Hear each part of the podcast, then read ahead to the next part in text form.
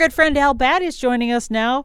Good morning, Al. Good morning. Another exciting edition. So it's, uh, fun to be in your company. The weather's going to be changeable, I Yeah. guess, but it, it it always has been, always will be, I guess. I, it, I forget which day I was out. The sun brought a, a a wind with it, and it caused the shadows of grasses to dance on the unblemished new snow. Oh, it was just it was like a work of art. Uh, it was just so lovely.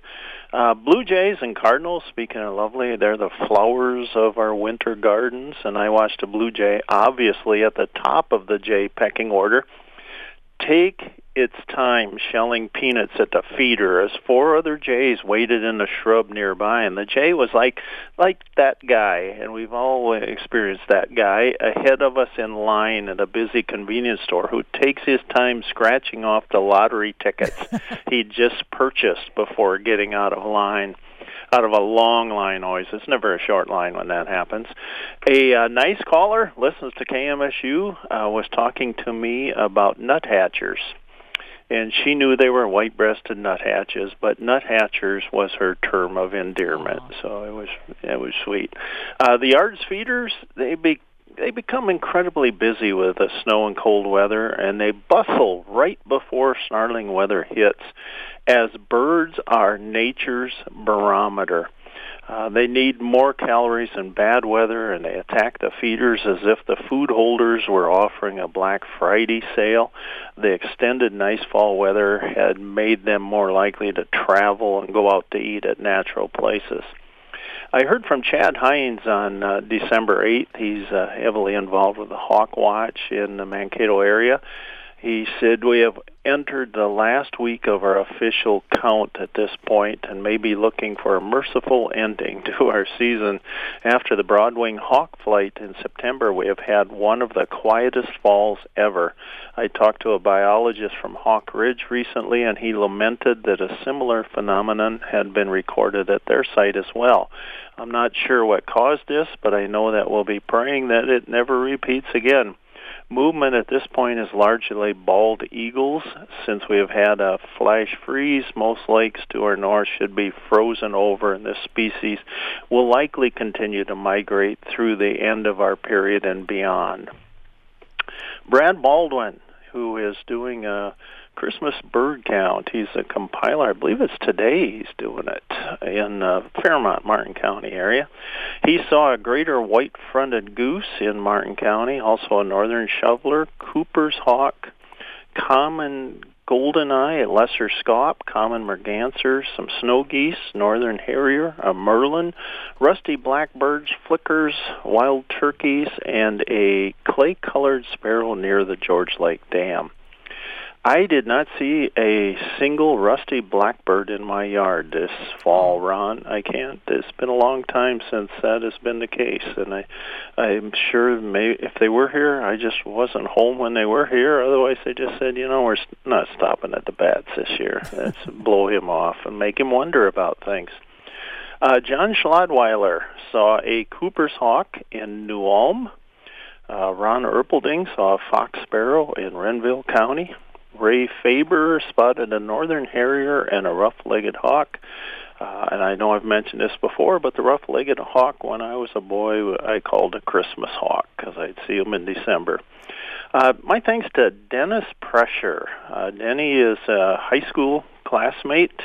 He and Vicki Forsland presented me with some bird seed, and it was like a, a five um, gallon pail of bird seed, and it's really nice. And then he said, "How long that will that last you?" And I, I didn't tell him. I changed the subject quickly to something else because it's uh, it's pretty much gone already. So they go in a hurry here. So that was really nice of him, and he did it uh, for for no apparent reason. So that was awfully nice.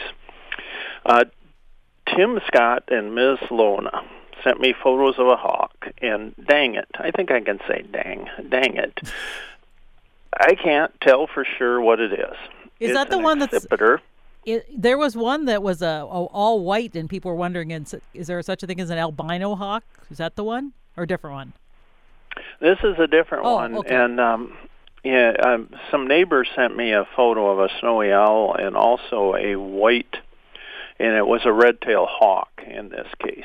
Okay. And uh, it wasn't quite all white, so it'd be leucism, and some people will still call it partial albinism, and I think that's a perfectly good term. Uh, and but there are there can be albinos but you do see some white hawks and boy they're just uh, they're so beautiful and maybe they do well this time of year with the snow on the ground and uh, I, course they're coming from the air most of the time but I suppose if you're a rabbit you're kind of looking up for something brownish that's going to be coming at you a dark color and if it's white it's it's not a good thing if you're a bunny out there and something white comes out of the sky to get you it seems very unfair very very unfair um, but Tim and Miss Lona, this um, they sent nice photos. Uh, it looks like it caught a bird, and I'm, I was wondering what it it caught, because then you can kind of gauge the size of the bird. I'd guess if I have to, and boy, I have to, that it's either a Cooper's or a Sharpshin. We have three accipiters: Cooper's, Sharpshin, and Goshawk, and they go up the scale of size, Sharpshin the smallest, then Coopers, and then the northern goshawk. Uh, the Coopers are the ones that nest around here in the winter and uh, make raids to our bird feeders. Uh, we see a lot of sharpshins. Uh, well, I shouldn't say a lot, but we see sharpshins and Coopers this time of year. Northern goshawks are typically much farther north, and we don't see so many of them. On this one, I can't see the legs and as you might expect, uh, sharp shins, uh, their name proclaims, they have thin legs. And sharpies generally have little or no white on the tip of a squared tail. And coops have a bold white tip on a rounded tail. And again, that is rarely seen on a sharpie, that white.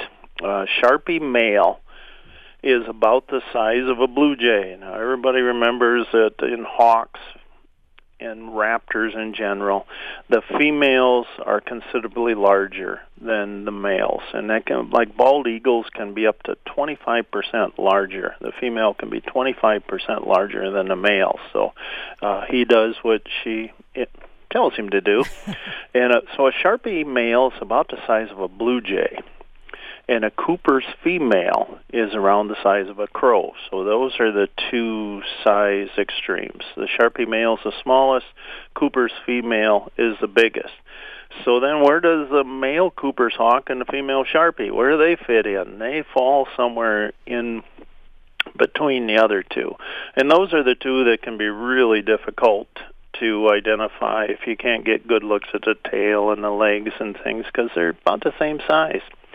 And young birds of both species have white mottling on their back. And this bird had that, so I'm guessing it's a young bird. If I could have made out the eyes, they have pale eyes that turn orange red as they mature. And uh, boy, Tim and Lona, I'm sorry I can't be certain. I, I plan on whipping myself on the back with a wet noodle, and I wish I could ID every bird but uh, it's not to be, I guess. Uh, do crows migrate? Oh, yes and no. Boy, we have a lot of yes and no, and it depends answers. some, yeah, some stay where they are and they tackle the winter. They just say, you know, it's not bad. It's traveling is such a hassle today. We're just going to stay here. We like it here. There's food. Others moved to warmer areas, returning when the cold had faded. And researchers at Hamilton College studied crows in New York and California. So not in Minnesota, but in New York and California. They found that the crows in those two areas migrate to escape burdensome weather or to breed. And they found that 73% of the western crows, the California crows in their study, migrated 86% of the eastern crows, those in New York, migrated. American crows, our crows that we have here in Minnesota, are considered partially migratory. Some populations migrate, the whole bunch, they just uh, they get out of there. Some populations don't migrate at all. And then you have other groups where some individual crows migrate and some don't.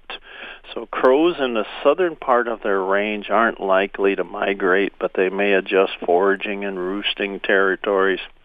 Crows migrate out of the northernmost parts of their range. Migratory and resident crows both move to urban heat islands during the winter.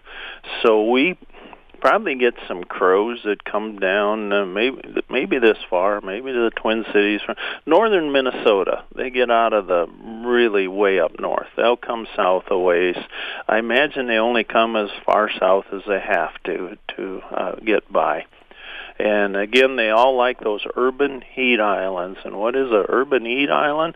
Boy, Mankato certainly is one. Albert Lea, Austin, you know, any place where you're driving along, you got that thermometer in your car because everybody has those. So as you drive down the road, it gives you something to talk about with your spouse. You know, it just went down a degree, and you're driving along, and you get to Mankato or oh, the Twin Cities, big time.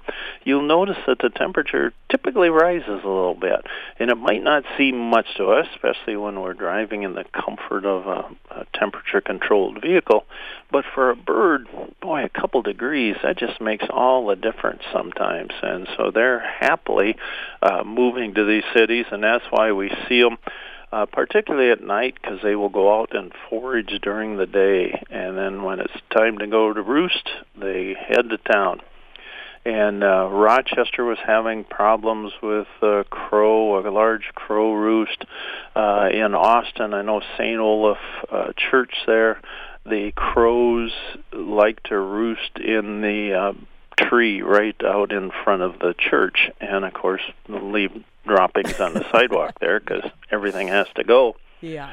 So they um, they don't always find places that we want them to be, but they're places that are best for them, and they determine that in in survival.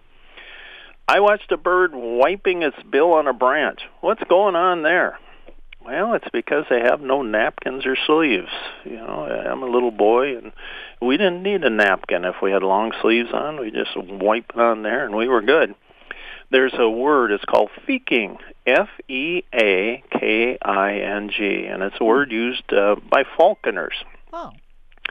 And it describes the act of a raptor wiping its bill on an object to clean it after eating. So like you'll see this a lot. Like like yep, you know after you Thanksgiving. like, yeah, Cooper's hawks, bald eagles, red-tailed hawks. You see them do it a lot because uh, you, you think about what they're eating. You know, they're eating meat, and it's just messy, so they have to wipe that. But bill wiping is a behavior I witness in my yard uh, with other birds, uh, feeder birds. After the birds have been feeding on suet, is one where I often see them. Uh, bird's bill is made of keratin, the same stuff as our fingernails. There is observational evidence that some species wipe their bills to maintain the shape of their bills or beaks. So they're just it's like a file, like a fingernail file. They're using it just to keep their bills in good shape. And that certainly makes sense. And also, birds have oil glands for preening their feathers, and this oil contains chemicals that may send scent signals to potential mates.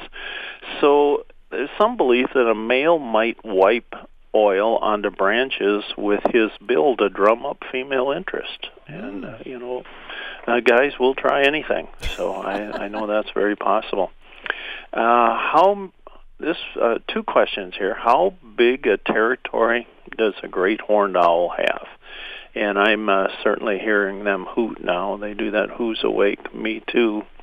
Uh, it this the great horned owl doesn't build its own nest. It commandeers the nests of hawks, crows, ospreys, bald eagles, even squirrels and they do no maintenance on the nest whatsoever. And why don't they do any maintenance? Because they are unable to watch instructional videos on YouTube.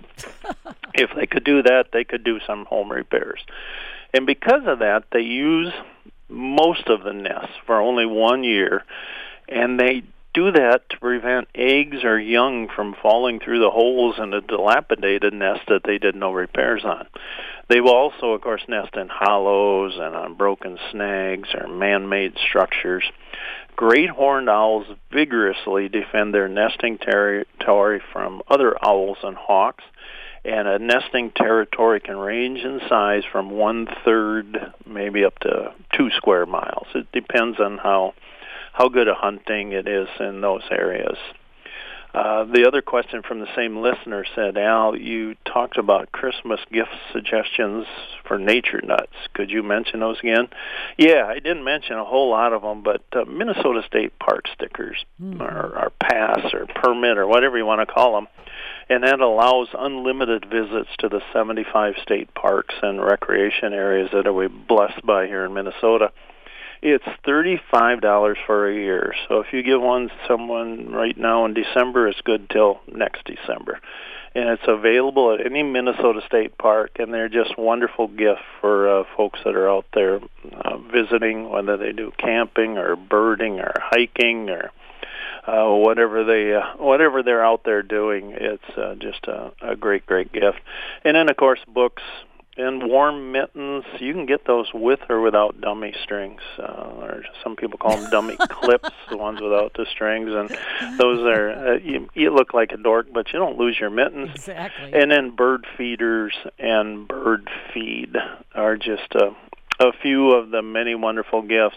Someone asked uh, about buying binoculars yesterday, and they'd like to get a a gift uh, of binoculars for somebody, and that's a wonderful gift. But make sure you get a gift receipt with it because you know one binocular isn't or binoculars one model of binoculars isn't made for everybody all binoculars don't fit everybody. We have different size hands, our eyes are different.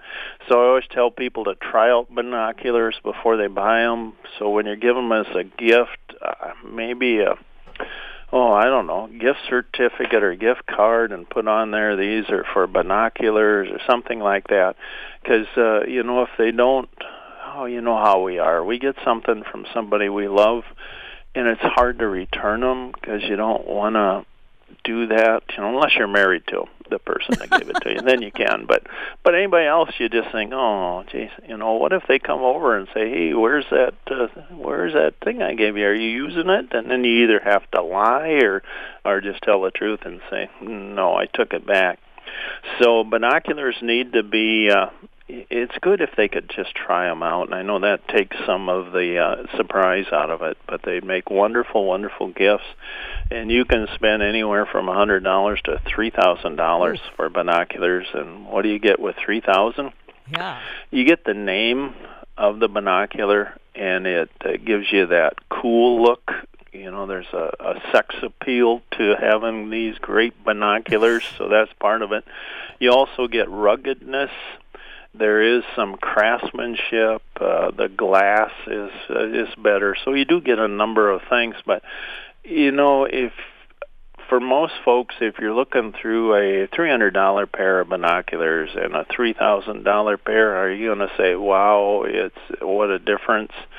Uh, you'll notice maybe around the outer edge of the glass it's a little better, and in dark light there's more brightness in the uh, expensive binoculars. But for the most part, the other ones are going to work fine for you. Is and, there a certain most... power you should look for? That's, you know, I guess it's what what is a good power because you know 10x or whatever they the numbers are. Sure. For uh, birding, I'd say 7 to 10. A lot of people are able to use 10s without any problems. They got a lot better. The problem with a lot of the heavier power, you typically want the objective lens, which is the one closest to the object, you want the power divided into that. So if you have 7 by 35 binoculars, you want that to be 5 is a good idea. So 8 by 40. Mm-hmm. So when you get up to 10s, then you got 10 by 50s on a lot of these and it gets heavy after a while because you have those bigger objective lens. But seven by thirty-five, eight by forty, uh, those are just uh, some of you get eight and a half by forty-two or something like that. So those are the generally the the good ones that you use for looking at birds. I see some at uh, some of these stores where they'll have 12 power and things like that, and boy, then you get you know, you get 12 powers. We all have a little tremor that we'll notice in our hands. We're just not Mm. as steady as we think we are, no matter how old we are. And we hold it up and we'll see that just that little movement and it can just blur the vision of what we're looking at. And so then you end up you need a tripod or monopod or something to put these things on. If you're looking at stuff and you're in a boat most of the time, then you can sit down and prop them up your elbows on your knees or something and you can use 12 power but if you're walking through the woods uh, doing that kind of thing 12 power is just too strong for that so uh yeah there and there's what brand they're all good they're all good I don't like, and I know some folks will say, "Boy, I love mine." I don't like the autofocus ones. I like being able to focus it myself. Uh, I don't. Uh, I guess that's about the only thing. A lot of people like straps that give them support when they're using them. I just throw it around my neck. Uh, I I keep thinking about I'll get some. Actually, somebody gave me a strap for Christmas about ten years ago, and it's still in the box. I'm feeling guilty about that, so I hide it and hope I never run into them on the trail. So there's many things that you can get with binoculars. Any binocular is better than none. I would say that. So uh, get some if you don't have any. And the gift thing, I just be real cautious on that because they're not meant for everybody. Did you mention And any? there's uh, I was going to ask you if you for gifts. Did you mention any gift subscriptions, like to any magazines or anything? Because that always seems like a good thing. Is there any you'd recommend for that?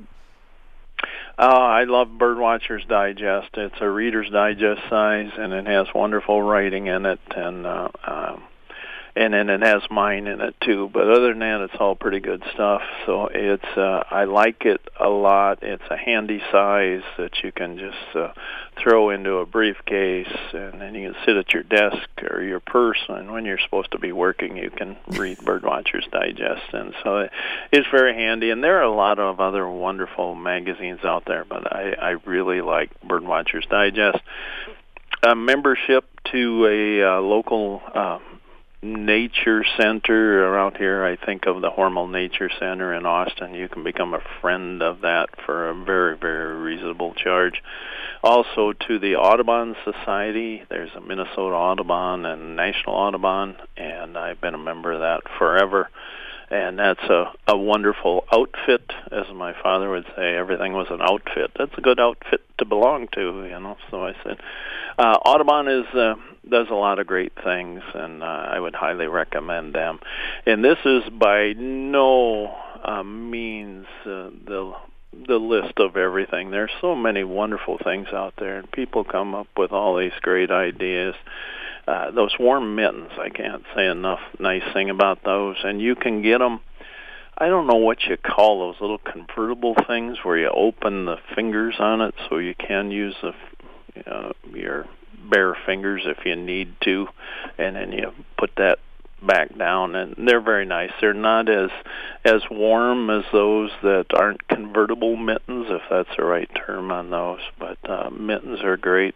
Uh, warm socks, uh wool Mhm. socks if you have people that like to do oh winter camping or winter hiking or just walking around the lake in uh, Minnesota, you know, in the winter time it can be really cold out there. And I have found as I'm sure many of you have if your feet are cold oh you got problems then. All of a sudden you hear that strange sound and it's your teeth chattering because your feet are cold and uh, your whole body just uh, our bodies are very sympathetic if we have cold feet the rest of the body just pitches in and says oh we are so sorry here we're going to shiver and things for you so all those things uh, make for uh, for great gifts, and I, anybody, anybody on your Christmas gifts, folks, gift lists would be just happy to get anything from you. Well, And I bought nice. for Blake. I got you know he skis. I bought a pair of electric socks. You there's a little battery at the top, and it it oh, heats, Oh, sure.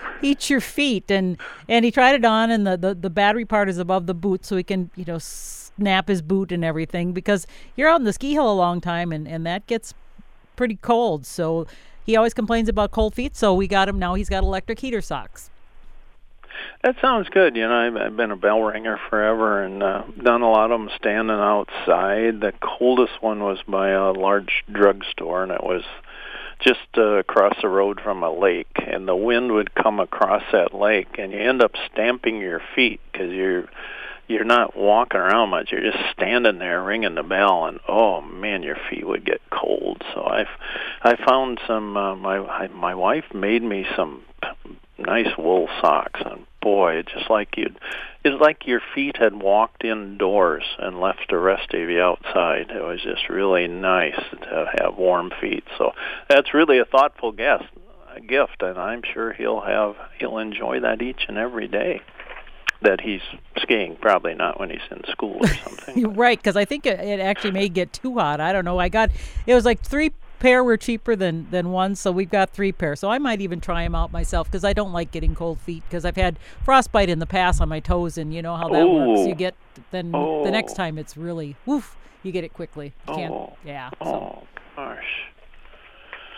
Well, I Merry Christmas, everyone. I hope you. Uh, I hope you just are all uh, happy and safe, and you stay okay over this uh, this Christmas holiday season. Uh, as, as more weather comes in, that we get as one weather leaves, uh, another one comes in. And again, my dad always said, "You know, we always have weather." I guess, yeah, it's hard to argue with that. We we do pretty much always have weather. I want to thank everybody for uh, sitting on the front porch with Karen and I.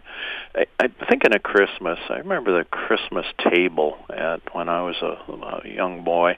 It was made up of tables cobbled together, and it ended in a card table with spindly folding legs.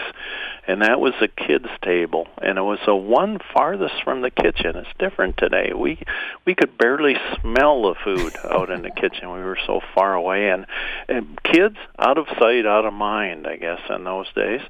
And one day, you're just sitting at that table, and it occurred to me that I was a table elder.